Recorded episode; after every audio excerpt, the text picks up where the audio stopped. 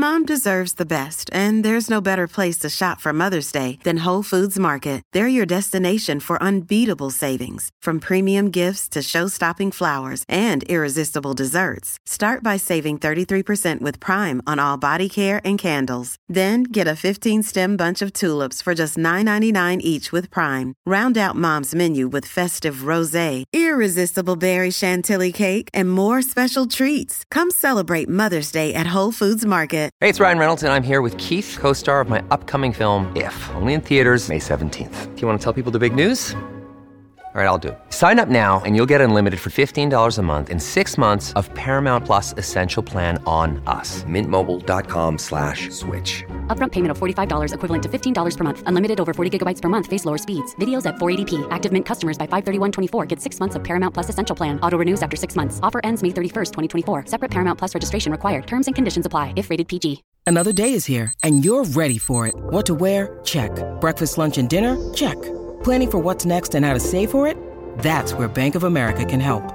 For your financial to-dos, Bank of America has experts ready to help get you closer to your goals. Get started at one of our local financial centers or 24-7 in our mobile banking app. Find a location near you at bankofamerica.com slash talk to us. What would you like the power to do? Mobile banking requires downloading the app and is only available for select devices. Message and data rates may apply. Bank of America and a member FDIC. Your brain needs support, and new Olly Brainy Chews are a delightful way to take care of your cognitive health. Made with scientifically backed ingredients like Thai ginger, L-theanine, and caffeine, Brainy Chews support healthy brain function and help you find your focus, stay chill, or get energized. Be kind to your mind and get these nootropic chews at olly.com. That's O-L-L-Y.com. These statements have not been evaluated by the Food and Drug Administration. This product is not intended to diagnose, treat, cure, or prevent any disease. The following podcast contains explicit language.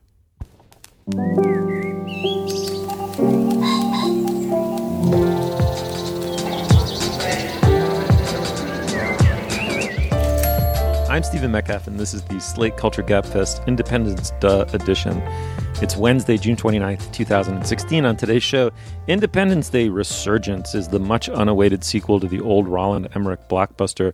Is it every bit the bloated, cynical mess the critics say it is? Dana loved it, I think. Um, Does that make me unbloated and cynical? Svelte and optimistic. yeah, exactly. And then Angels in America, the magnificent theater epic by Tony Kushner, widely hailed at the time as a total masterpiece, now turns 25. Slate has produced an oral history of the play. We discuss its birth, its life, its glorious afterlife with Slate's culture editor, Dan Kois. And finally, Judith Butler was once the most ridiculed academic in America. She was a stand in for everyone's dislike of jargon and obscurity for obscurity's sake, et cetera, et cetera. Now, New York Magazine has anointed her the genderqueer prophet for our times.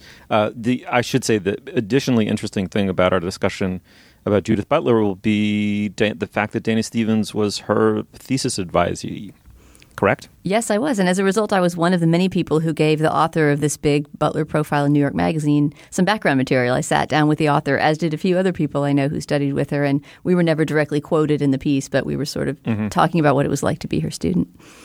Yeah. All right. Well, we take you out of the shadows of deep background. Um. deep emerges. Yeah.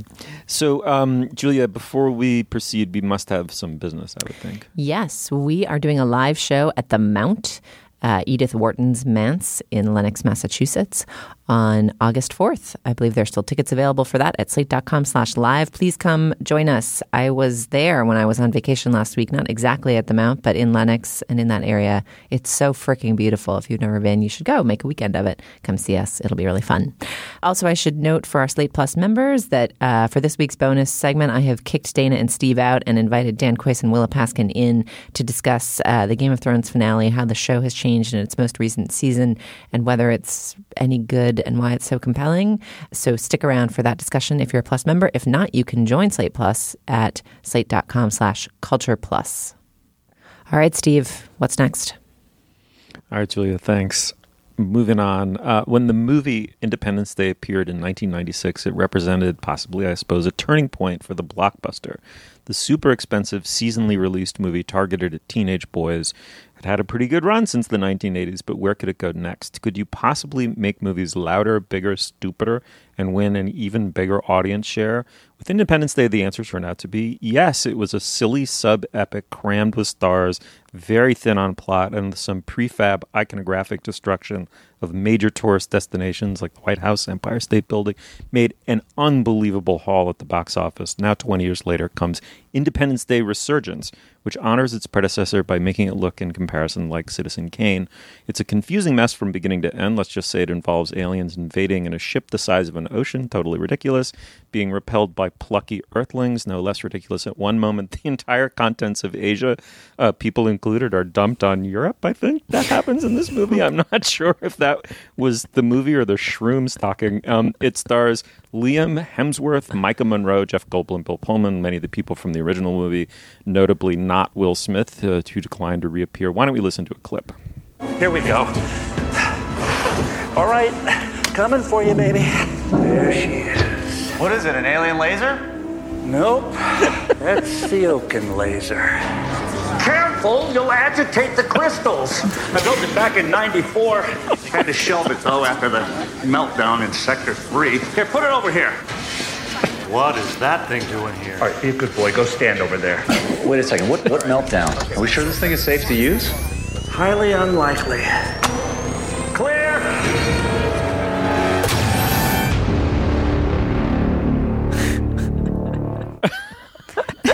Careful, Steve. You'll agitate the crystals. oh my god, Dana, there might be a meltdown in Sector Three of your brain. You didn't fucking pan this movie. The only thing resurgent about this is that it kind of repeats on you like a bad hot dog. It's so fucking bad. Why didn't you flay it alive? You were so agnostic. Uh, I was more than agnostic. I enjoyed it. oh no, no, no. Well, let me give you some Oh, background, okay? The, going in to see this movie, it was a very strange um, sort of moment. So this movie was not screened in advance for critics. Usually, not a sign that a movie is you know that worth reviewing. Uh, that it, that essentially only happens with either critic-proof movies like the Star Wars movie, or something that's so bad that you know they're going to sort of try to get in a good weekend before the bad reviews come out because they know we're, they're coming. So as a result, me and a bunch of other critics had to go pay to see it on the opening night and, and then run home and write a review real fast. That also happened to be the night, I mean, whatever, the week after Orlando, the week after the sit in in Congress. It was the day that the Brexit vote was happening. It was just a, the kind of day on which you felt that you could not give two fucks about the latest, whatever, summer blockbuster movie. And yet, somehow, this movie in its in the very stupidity of its portrayal of apocalypse made me start thinking about America's fantasy of apocalypse and I ended up finding it really exciting to write on. I also and this is a more personal thing you guys know already, I just have a weakness for big dumb disaster movies. I love Twister. We've talked about my love for Twister. I love 2012, the uh, the Mayan apocalypse fantasy that the same director Roland Emmerich made in the year 2012. I still remember the the press screening of 2012 and just crying with laughter through the whole thing. I mean, to me, his Roland Emmerich in particular, his kind of conspiratorial imaginings. For example, he made that movie Anonymous that's like an anti Stratfordian drama, right? Proposing that Shakespeare didn't write Shakespeare's plays. There's something so bonkers and bananas and out there that I don't feel that he's just tiredly re- repeating the same. He's not Michael Bay, you know. He's a guy with mm-hmm. a with a with a vision, a completely fucked up, weird apocalyptic vision, but a, a vision of sorts. And in this, in my review or in some tagline about it, I think I call it this sweet, dumb, innocent movie. And in a way, mm. I feel oh like it's not it's not misogynistic, it's not racist, it's not full of the kind of glee and gore that I think, for example, I- Michael I Bay type movies take. I It's- agree with that. It's sort of an old school, not you know, let's let's fight the aliens, like one of those '50s Yeah. movies where a social anxiety is incarnated in the form of some giant insect invading the Earth, and a bunch of good Earth people of oh, all nations unite together to fight it. You're, you're fucking convincing me. I hate you. I mean, all But I'm, Dana, all I'm saying just- is that it cannot be trashed in the same. It can't be thrown into the same trash can as the Michael Bay Transformers movies or lots of other sort of let's make the biggest, clankiest, most violent Yep. science Okay. fiction epic we can. I, okay, fair enough, and it's. I, I agree with you that in general, it's not a sadistic movie. It, its gestures towards inclusiveness seem to me relatively sincere.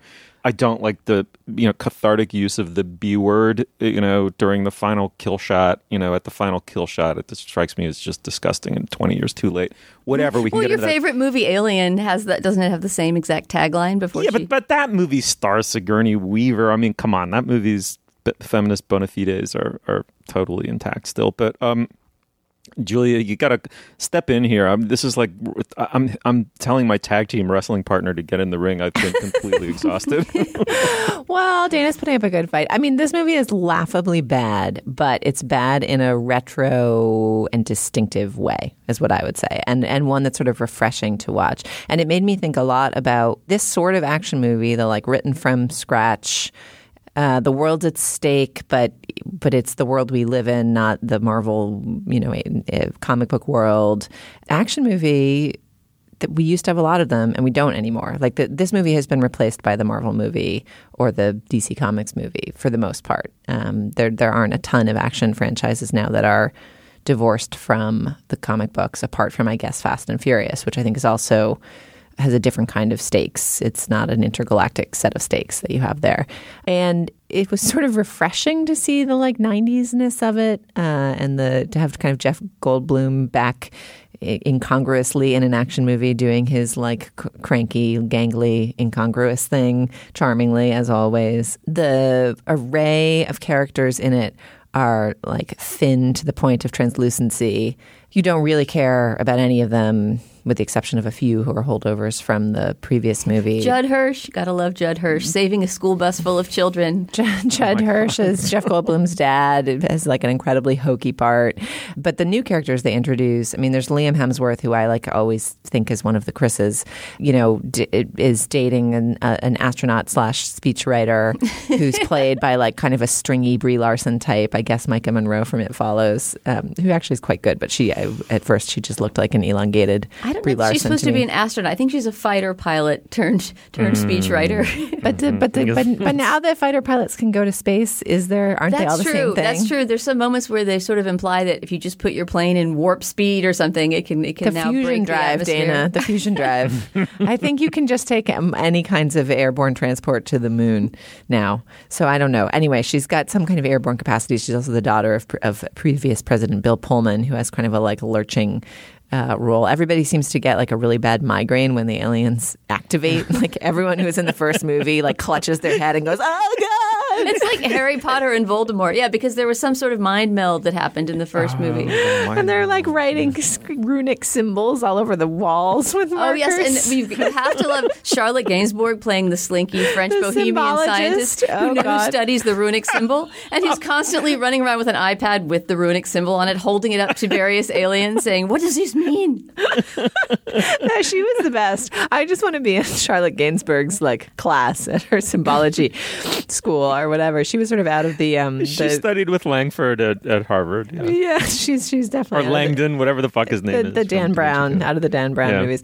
I would say my, my primary response to this movie. So first of all, it seems very retro. It also tanked. I mean, it did pretty badly at the box office. It was beat by the second week of Finding Dory. I, I, love that Dory beat it, I have to say, even though I enjoyed this movie. Of course, I don't want this kind of movie to rule the box office. Well, the thing that struck me, and I'm curious if it struck you guys, is that this is the first movie I've seen in the era where you hear kind of in the no Hollywood types talk about how movies are now being made for the Chinese and the Chinese market is so important and they make so much box office from China and you don't have Chinese villains maybe the way you did in the 90s or 80s. This is the first movie where the the Chinese character seemed aimed at a totally different audience. Like where I mm-hmm. felt like yeah. no longer part of the cultural hegemon audience. Like you could just, you, you, know, if you think about it, like The Martian, other movies, there's plenty of, when the globe is banding together to battle an intergalactic threat, there's many opportunities to include characters from all countries. So if you think about The Martian, there's this crucial role for the Chinese astronaut corps to play in The Martian and its retrieval of Matt Damon from Mars. Attempted retrieval? Anyway. Um, sorry, spoiler. spoiler. Um, and I, maybe that was in the original book, maybe not, but that was a movie of relative sophistication where that seemed like a totally plausible thing for it, it, given the implausible scientific plot of that movie, it was very plausible. Like, oh, let's reach out to this other space corps. Like, I didn't have the thought watching that movie. Wow, what a sop to the Chinese movie going public. But in this movie, when they array the like intergalactic band of cardboard cutouts, like the young generation of um, orbital fighter pilots who are going to, you know, shoot down this invading disk. One of them is this Chinese fighter pilot on whom another character has a crush and she like shows up and speaks in Chinese to her uncle and ha- they have this exchange of jokes in Chinese that are subtitled that just do not feel pitched at an American audience at all. Mm-hmm. And to me, that was the most fascinating thing about this whole movie. It was like, Yeah. wow, this is just, I mean, I think China became the second biggest movie going market like three years ago. And I think it's going to be the biggest movie going market Yeah. in the world either next year and a couple years following. And just because a more elegant movie like The Martian does it elegantly, like a clunky movie like this does it clunkily. But it just, I, I was struggling with how to feel about it as a as a watcher of the movie. I was thinking like, whoa, this is just like the movie just switched over into like mm-hmm. another Yeah. Vector and is talking to a different set of people than the people sitting here on 34th Street in New York City. And then I was like, how should I feel about that? Maybe I should feel great about that. Like the, you know, if if if I'm rooting against American cultural hegemony and dominance, it's sort of interesting to not be the like prime target for these entertainments. On the other hand, it was ah. executed so poorly. It's really hard Yeah, to feel great about it. Well, I mean, the, the, well, a couple things. One is that I think the 20 years since Independence Day is the 20 years when this phenomenon has happened, and Independence Day sort of marked its be- the first one marked its beginning. It, that was exactly the moment, the mid 90s, when foreign box office equaled for the first time domestic, and they ran neck and neck through the late 90s. And then, as I understand it, it was about 10 years ago that uh, that foreign box office began to overtake domestic and you really ch- it changed the game of writing movies. They now had to be written in a, much more blockbuster movies. They had to be written in much more generic you know kind of from nowhere to nowhere style. And um I would feel great about ceding our global hegemony, at least in cultural hegemony, at least in some ways, um, but not to nowhere, you know, or not to some bizarre, you know, United Color of Benetton's pastiche designed to please as many possible audience, you know, as many audiences the world can uh, generate. And you definitely felt that in this movie. That this movie really kind of comes from nowhere, is directed at nowhere. It's it's attempting for a universality that makes it flavorless. It doesn't really honor the Chineseness of the Chinese in any way. It doesn't seem to come from America in any specific way. Dana, that just strikes me as depressing, right? Is that the future of super large movies? I don't know. I mean, I think I think whatever you say about this movie, I don't think that it is a particularly typical movie of its kind. I think that Yeah. if we wait just a few more weeks into the summer, we can find a movie about which we can make these same critiques, maybe more, even more compellingly. I think it is true that the Chinese characters and t- the tiny bit of like of, of interplay between them in Chinese felt sort of product placement ish. You know, it wasn't so much let's welcome this different culture into our world as maybe Pacific Rim tried to do. Right, Pacific Rim, the Guillermo del Toro I don't know what you'd call it, like this space galactic opera, seemed like it was actually attempting to imagine some sort of multinational future. Whereas here, that did feel like a, a sort of product placement sop. But I still think that this movie runs along a slightly separate track. Maybe because Emmerich is European, you know, maybe because he isn't he isn't aiming quite at the American audience. That there's a kind of yeah, it is kind of a bland internationalism to his to his focus. But I think the glory that he takes in this imagined uh, destruction doesn't feel like a violent one to me. And maybe just because this movie is set in a kind of absurd futuristic utopia where, you know, everything is, is easily fixable if you can just blast away those damn aliens, which is very, very easy to see why Hollywood and the whole world would want to imagine such simplicity, right? At a moment when being a refugee, speaking a foreign language, you know, having a common goal with another national group seems more and more difficult after each mm-hmm. election. No, that's true. All right. Well, right thinking people everywhere saw this movie as preposterous. Um, an act of Esperanto filmmaking. But Dana Stevens loved it. So come to facebook.com slash culturefest and t- t- take up the uh, argument with her. At the movie's Independence Day, what is it? Resurgence? The Resurgence. Independence Day colon resurgence, which is great because it sounds so like icky and gooey. You're like, oh, that movie just resurged back at me. Just to quote one more line from it listen up, they're going for our molten core. how can you not like a movie that has that line? Oh, I don't know how. Yeah, impossible. All right. All right. We're joined by Dan Kois, the uh, culture editor, of course, of Slate magazine. Dan, welcome to the show. Thanks, guys. Dan, you and Isaac Butler have compiled an oral history on the occasion of the 25th anniversary of the play Angels in America by Tony Kushner. Your co written introduction is so beautiful that it would be a travesty for me not to just quote it.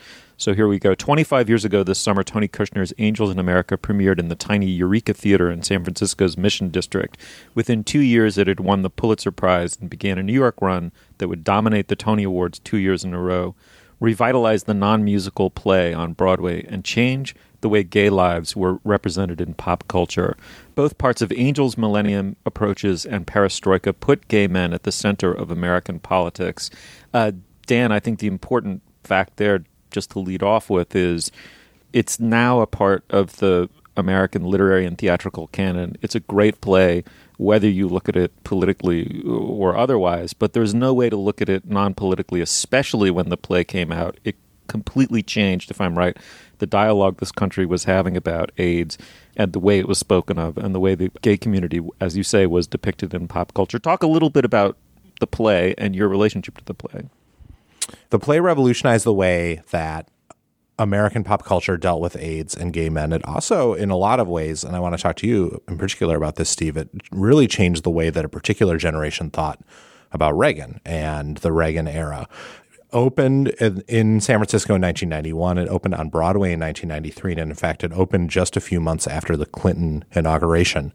And many people that we talked to over the course of this oral history talked a lot about the way that the entire political dynamism of the play seemed to them to be of a piece with a kind of revolution that they believed was happening in the country at the time.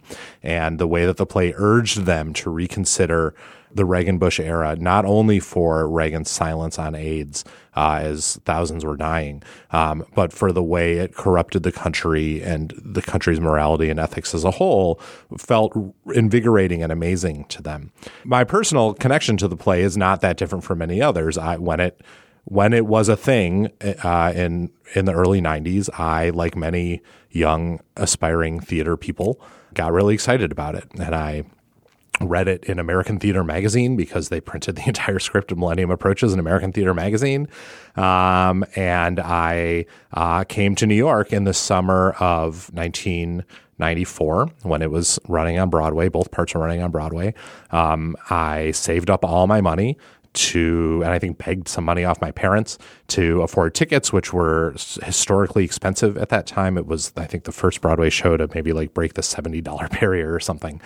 Um, and I saw Millennium Approaches in Perestroika that summer, and uh, they, you know, I already knew the shows well, but just seeing that those performances changed the way I thought about what art could do emotionally and politically, and the way it could reframe my thinking about the world. And um, and it still, I think, has that effect for many people, and and and that's that's a big part of its place in the canon for an entire generation of art lovers. It was a seminal artistic experience.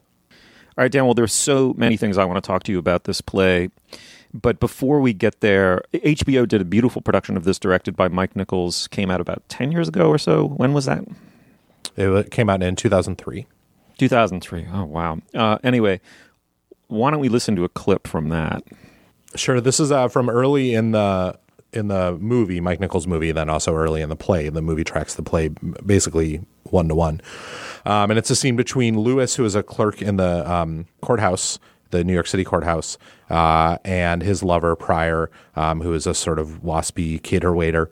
Um, they're both young gay men in their early 20s, mid 20s. Um, it's set in 1987 uh, in New York. And it's a scene in which uh, Pryor is revealing to Louis that he has confirmed that he has AIDS. See? That's just a burst blood vessel. Not according to the best medical authorities. What? Tell me. KS, baby. Lesion number one. The wine dark kiss of the angel of death. Oh, please. I'm a legionnaire. Foreign legion. The American legion. Legionnaire's disease. Stop. My troubles are legion. Will you stop? Don't you think I'm handling this well? I'm gonna die. Bullshit. Let go of my arm. No. Let go. No.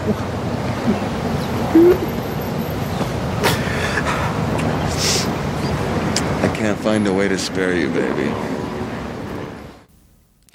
Um, Dan, when something becomes a masterpiece and part of the canon, it always feels, in retrospect, like it was inevitable. Um, one of the great virtues of this oral history that you've done with Isaac Butler is that, of course, nothing is inevitable. Everything starts as a fragile seedling and may or may not become um, great and, and inevitable seeming. In reconstructing the history of the genesis of the play in Tony Kushner's imagination and its first productions in a tiny theater in San Francisco, what surprised you most about its evolution? Uh, basically, I mean, very much what you said that that there were many points at which this whole thing could have gone off the rails. You know, Tony Kushner pitched this play originally. It was commissioned by the Eureka Theater as a 90 minute chamber play about uh, gay men, AIDS, Mormons, and Roy Cohn with five characters and songs. That was that was the original commission, um, and it turned into a seven hour, two part like epic masterpiece with enormous technical challenges and angels flying around on ropes and multiple scene changes and scenes set in Antarctica. And uh, and the road from his from his original vision of the play to what it became was really rocky. And there were people defecting from theaters and fighting over the play and legal challenges and uh, and time after time after time Kushner found himself somewhat overwhelmed by the task that he had set himself or that he felt that art had set him or fate had set him. And the stories we heard of productions of angels going into rehearsal without even having a script. I mean, time after time, part two, Perestroika would go into rehearsal at multiple theaters in San Francisco and Los Angeles and London, and the script wasn't ready. It wasn't done. Even on Broadway, he spent Tony Kushner after winning every Tony in the spring of 1993 spent the entire summer basically having a nervous breakdown gaining 40 pounds and throwing out his back while trying to finish the script of Perestroika for its anticipated fall 1993 opening and he basically drove himself crazy trying to make a, a conclusion to this thing he had set himself and watching all the artists that were along with him on the way trying to help him while also trying to pull what they needed out of the process out of him was totally fascinating. And 25, 24, 23 years after that, people's memories were still very sharp and their feelings were very strong about how difficult and nearly catastrophic this process was for everyone to the degree, Dan, that certain people involved with the project still say to this day that while Millennium, the first half, so the first of the two halves of the play, is this perfect gem like play, that many of them still think Perestroika is kind of too long and too crazy and unstageable, even though they also seem to say it needs to be there in all of its uh, overlong craziness. Yeah, I think that that's right, and it gave doing this project gave me a real a new appreciation for Perestroika, which I, like many people, also have felt is like, eh, I'm glad that it exists, and it's still better than most plays, but it's clearly inferior to Part One. But the way that the people, you know, people like George Wolfe, who directed the play on Broadway, the way they talk about Perestroika as this sort of great, messy work of American genius that more accurately reflects what they love about art and theater in all its in glorious insanity gave me a new appreciation for what that experience must have been like and what that play does bring to the sort of overall thematic and aesthetic arcs of Angels as a as a whole piece, right?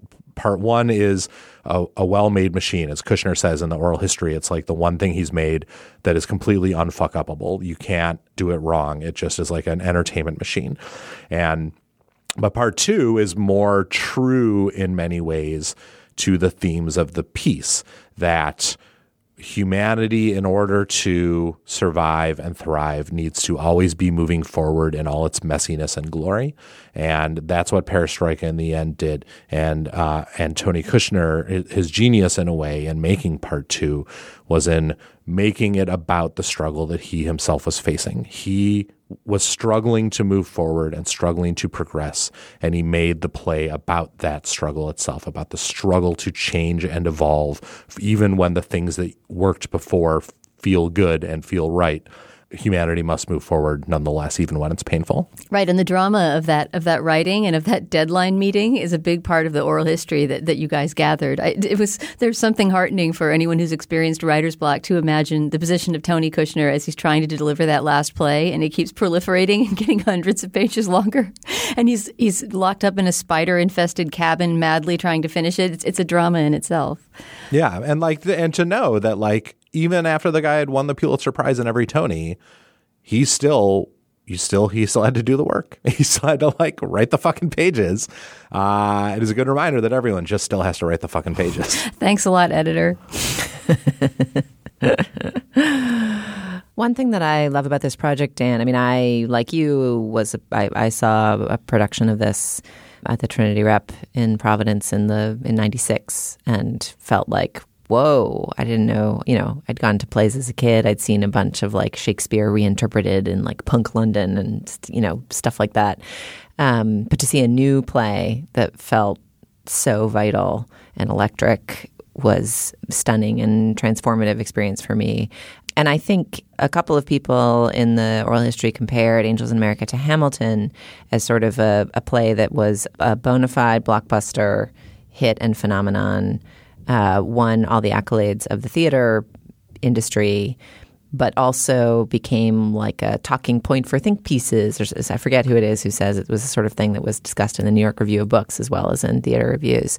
Um, and I wondered what you what you learned from this project about what theater offers, particularly when when someone's able to produce a work that that goes this big and has this much of an impact. I mean, it's it's rare and probably increasingly rare, right? Um, but but I wondered what you came away with thinking about this as a work of theater specifically. The most interesting direct parallel that I discovered between these two, between Hamilton and Angels, in putting this together was something that I hadn't really thought about before, which is that a great amount of the power for each of these works in their time is that they viewed the great arc of American history through the lens of a group of people who had previously been completely left out of that history and and told that story in some way through their stories. Angels did it by putting gay men at the center of the sort of American political process and the American cultural argument. Hamilton does it slightly differently. It does it through casting, right? It casts people of color in the roles of these founding fathers and through casting and also the vernacular of the music that it uses, it encourages us to view this era in a new light by putting these previously marginalized voices on the stage in an interesting way. But both of those both of these works, separated by about 25 years, became phenomenons in part because they allowed a brand new audience uh, who had who previously felt like their stories were not being told or that they were not being represented in this high art arena to understand that they could be part of that world and that not only could they be part of that world but their addition to that world made for a better work made for a kind of masterpiece that was not previously accomplishable. Um, and so watching people respond to hamilton knowing the way that 25 years ago Angels just created a whole new way of storytelling, of epic storytelling, and of and of viewing um, art through this completely different lens is really heartening. Now that the differences between them are obviously many, but the one huge difference is that Hamilton is a gigantic moneymaker. Angels was a huge hit. It was a tough ticket to get. Uh, it it won every award and it made some money at first, but in the end, it just barely maybe broke even or maybe lost its investors a tiny amount. In part, that was because of the tremendously expensive struggles of putting Perestroika on stage. They lost hundreds of thousands of dollars just shutting down shows to try and get Perestroika right. And they never really quite recovered from that. But also, it was a different era, and Angels was fighting against a Broadway that was very resistant to new American plays. It was the era when the only thing that could succeed on Broadway was like a big British mega musical by Andrew Lloyd Webber. Um, and it paved the way for Broadway to be a place where popular high art like Hamilton could not only be embraced but also be financially successful. Like I think that the struggles of Angels meant that a quality show like Hamilton 25 years ago could not only be beloved but could make it make an enormous amount of money in the way that it is now. Well, Dan, this is an incredible uh, achievement and contribution to the um, collective memory of this play. It's uh, great to have you on to talk about it. Thanks, guys. Uh, you can find Dan Kois's and Isaac Butler's uh, wonderful oral retelling of the history of the play Angels in America at slate.com. Check it out. And please tell us what you thought of it at uh, facebook.com slash culturefest. from Caitlyn Jenner to Jaden Smith to half the students in your average Upper West Side middle school, gender is coming apart at the seams. It's happening in my family too. How traceable is this phenomenon to a single American philosopher named Judith Butler? It was in 1989 that Judith Butler, in her now, I think it has to be said, classic book, Gender Trouble, argued that nothing in human language or theory carves nature at the joints, so to speak, especially gender. That gender, in fact, is a, more of a performance than a fact of biology, and that it, gender norms, therefore, can be subverted and parodied on an ongoing basis. Um, Dana, the place to start here is with you. Uh, how surprised are you to see this person who, I, I, it should be said that within academia, many people revere Judith Butler as a god and as a philo- philosophical god. She's goddess, I'm sorry, or neither. Um, gender neutral deity. She's um, as deeply versed in the European tradition of philosophy as anybody teaching in the American Academy. She makes routine reference not only to contemporary French theory, but the tradition of German philosophy going back to Hegel and Kant and beyond. Um, she's an absolutely brilliant woman. How, but how surprised are you that this person who was also the subject of an enormous amount of criticism involving her supposedly painfully obscure writing style and her, you know, kind of outre theories is now becoming something of a one dare one say it a media star? Yeah, I mean, I, in my world, in my little limited world, she's been a media star for 25 years. So the fact that she's now in New York Magazine being profiled is just kind of a funny cherry on top. But I was delighted to hear that she was getting profiled in a big popular mainstream magazine because I feel like you know, from the early 90s on, from the days when I first sort of knew of and started reading with her on, she has, as you say, been this this figure who's held up as a, a model of obscurity, obscurantism. She won the quote bad writing award some year back then, which was, you know, who knows who even gives out the bad writing award. It's sort of the anti-theory award is what it really is. Mm-hmm. Um, and and yet, as I think we've talked about this before in, in relation to, you know, talking about maybe it was the Caitlyn Jenner episode, and yet her theories have trickled so far down that now, mm-hmm. as as Molly Fischer, the author of this New York Magazine profile, points out, I think it was an L magazine or some teen magazine. The word heteronormativity is casually used in teen, describing Teen Vogue.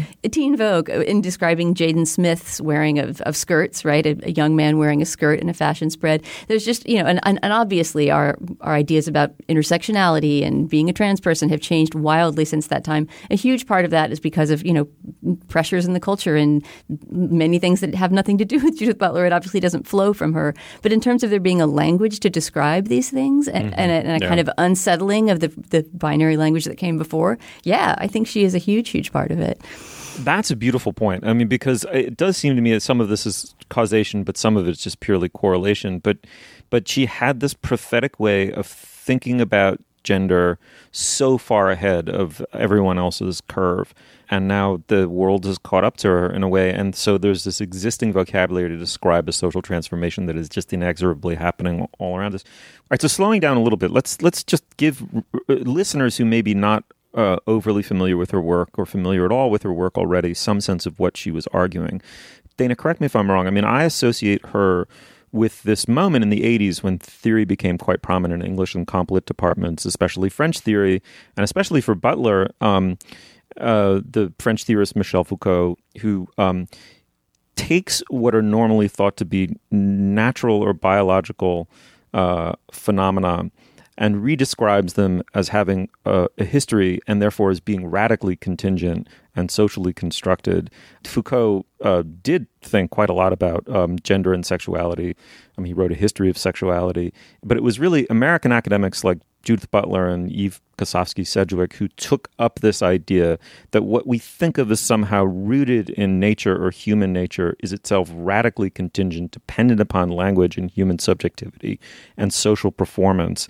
And that began the process of finding a whole new vocabulary with which to talk about uh, not being straight, uh, not being uh, heteronormative, and on and on and on. Is that am I in the ballpark here? Yeah, I mean, I think that would that would speak well to sort of Judith Butler's initial contribution. You know, the thing that kind of made her name, that Gender Trouble book, and the the rip that she kind of made in in gender studies in the academy by making this very basic to us now claim that gender is performative, that it's something that you are born with. You know, maybe a physical sex, but that what that means for you as a social being is constructed throughout the course of your life. I mean, at this point, having seen you know RuPaul and and Laverne Cox on TV and Caitlyn Jenner out in the real world the idea that gender is performative hardly seems shocking to us, but I think that's because there are pioneers who say things that sound strange to everyone. And I remember being at, you know, debates and public speeches and things where, you know, trolls in a way, people that were really offended by the strangeness of this language and this idea would raise their hand afterwards and ask, Are you saying that there's no such thing as men and women? Are you saying, you know, and that these ideas, even to very educated people at that time, sounded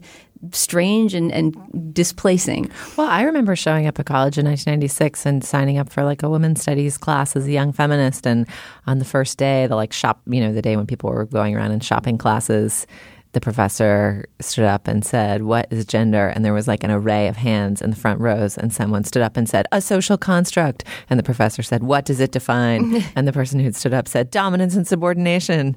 And I just like slunk out of the back of the class and was like, Not for me.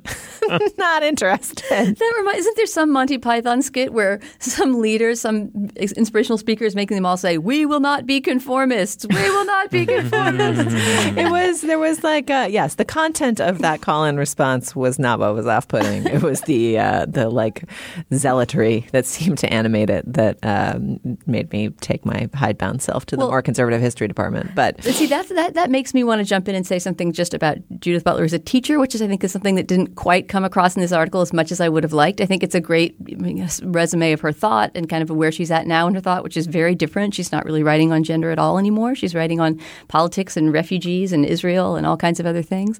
Um, but she was not a zealot as a teacher at all or an advisor, and in fact had this kind of gnomic quality. I think this made it into the article. A bunch of I think a bunch of her former students compared her to celebrities of various kinds. Not so much because you know she was she's the celebrity who walks around being uh, uh, unavailable. In fact, she was somebody who you could you know pretty easily get an appointment with and go to her office hours and talk to her about your work. But in that her teaching had this kind of gnomic quality. I think I compared her to Bob Dylan, you know, in the way in interviews he'll he'll not answer the question that was asked, but the answer that he gives opens up some other possibility. That was in a way her style of teaching, or at least to me, it was sort of her style of, of being a thesis advisor. And so it really was the opposite of, you know, somebody coming in with these ham-handed views and, and wedging them into your work. It was much more of, a, of an opening. And I think she is a born teacher in the sense of Socrates. Like I feel like Judith Butler is one of these people. If she, if she lived 2,000 years ago, she would be under a tree to talking about ideas and people would be gathering around to listen. unless her given sex had ruled out that opportunity for her. yeah, maybe she would have found a hmm. way to, to subvert it way back then and human history would have been different. Could be. I mean, I do. It, it is fascinating to re-encounter these ideas. It is stunning how quickly the broader culture seems to be speaking in this lingo and taking these somewhat radical in the millennia of human history ideas about how gender functions as givens, as new givens, and also there's the obvious attendant political backlash with the that seems currently to be centered on the trans bathroom fights, but um, obviously has other tentacles as well. But I have had a whole new set of thoughts around this from raising two young boys, and you guys have girl children. I mean, it's the constant conundrum of parenthood of like how much is in the kid already and how much is this endless feedback loop where all of your behaviors shape all of their future selves and actions in a way that's so cripplingly, mind bogglingly consequential that you can't think about it. Else you would just like stand there with a mac and cheese box in your hand and never pour it into a pot of boiling water. Um, but like, my children are obsessed with trucks. They're young boys obsessed with trucks. They are so consumed with modes of transport. And I, as a deep non-gender essentialist, as someone who like rankles when I get asked about what it's like to be a woman leader, it's like I, I, I don't know, man. Just me. Um, it's weird. It's like trippy. It's it, parenthood has complicated my ideas about gender, which I do think is largely socially constructed, despite how off-putting I found that um, slightly fascistic recitation. Um, and I can't tell, you know, of course, like when my children started noticing cement mixers, then I started pointing them out, right? So if my, you know, like would I have not pointed out and reinforced the cement mixer interest with a girl child and would I have pointed Mhm. out and reinforced Yeah. her like sparkle interest instead?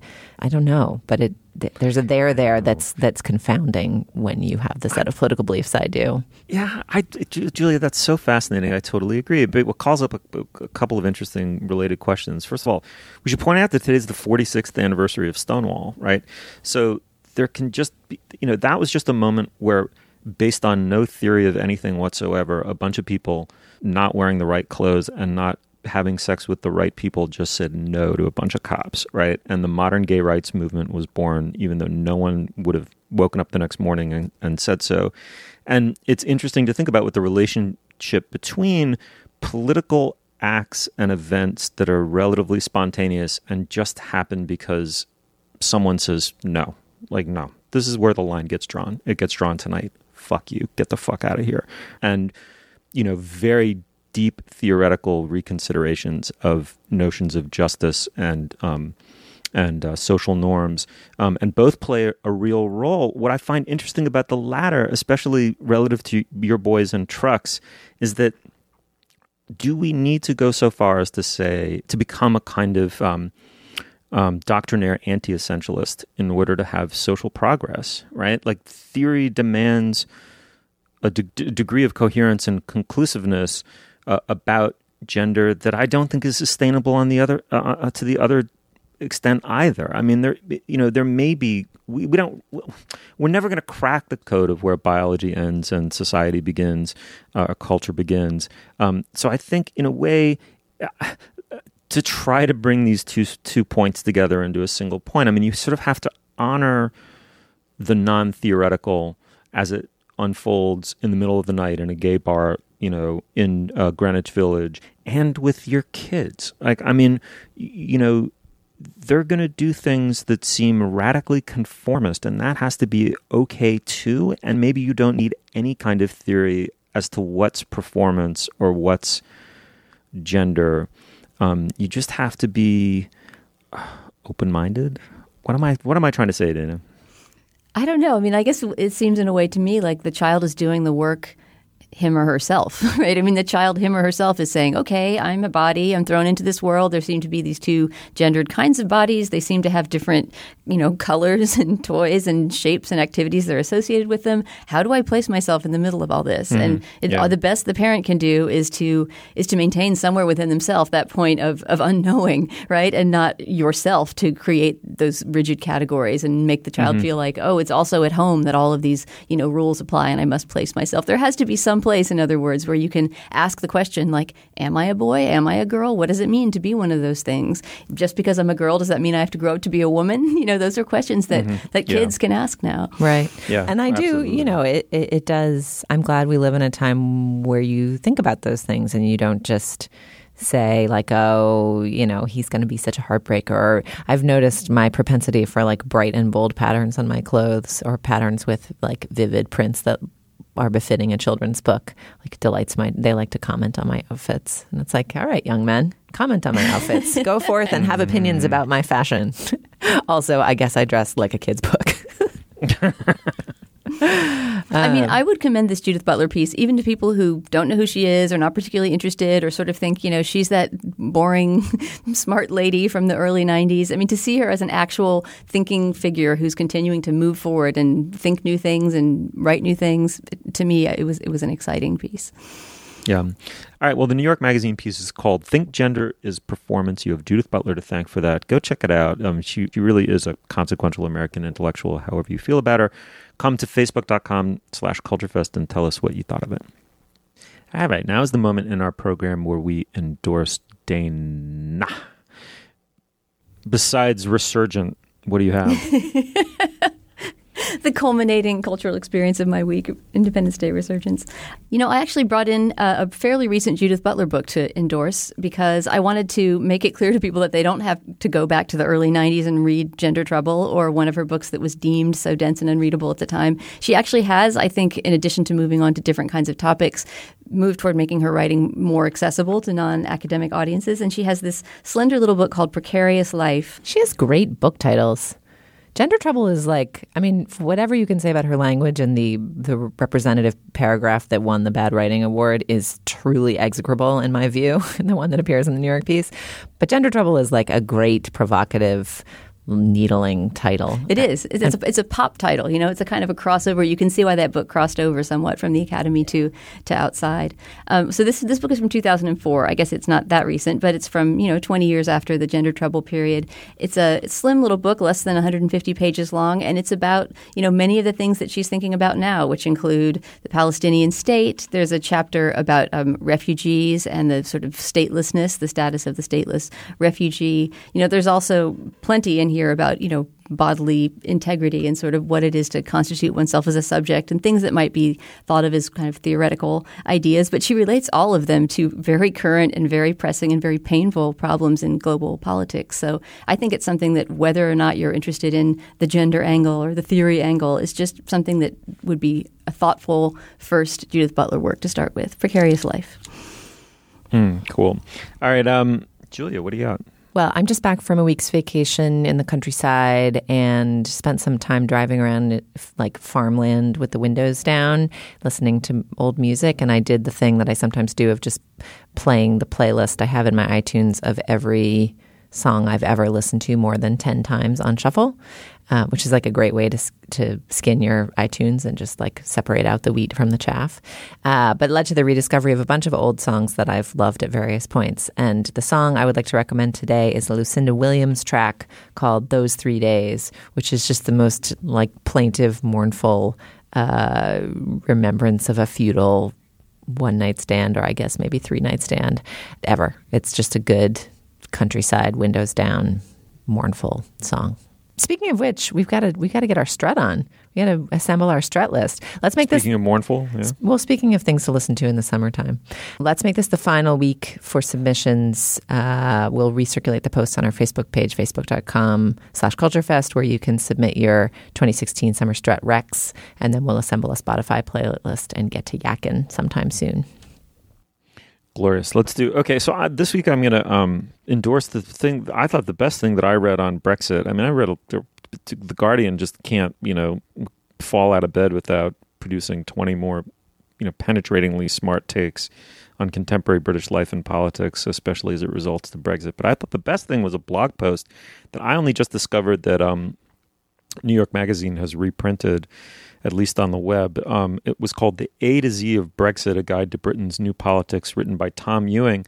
And um, as soon as I tweeted about it, it's really brilliant. I mean, it's really quite well done and very incisive and unexpected in places.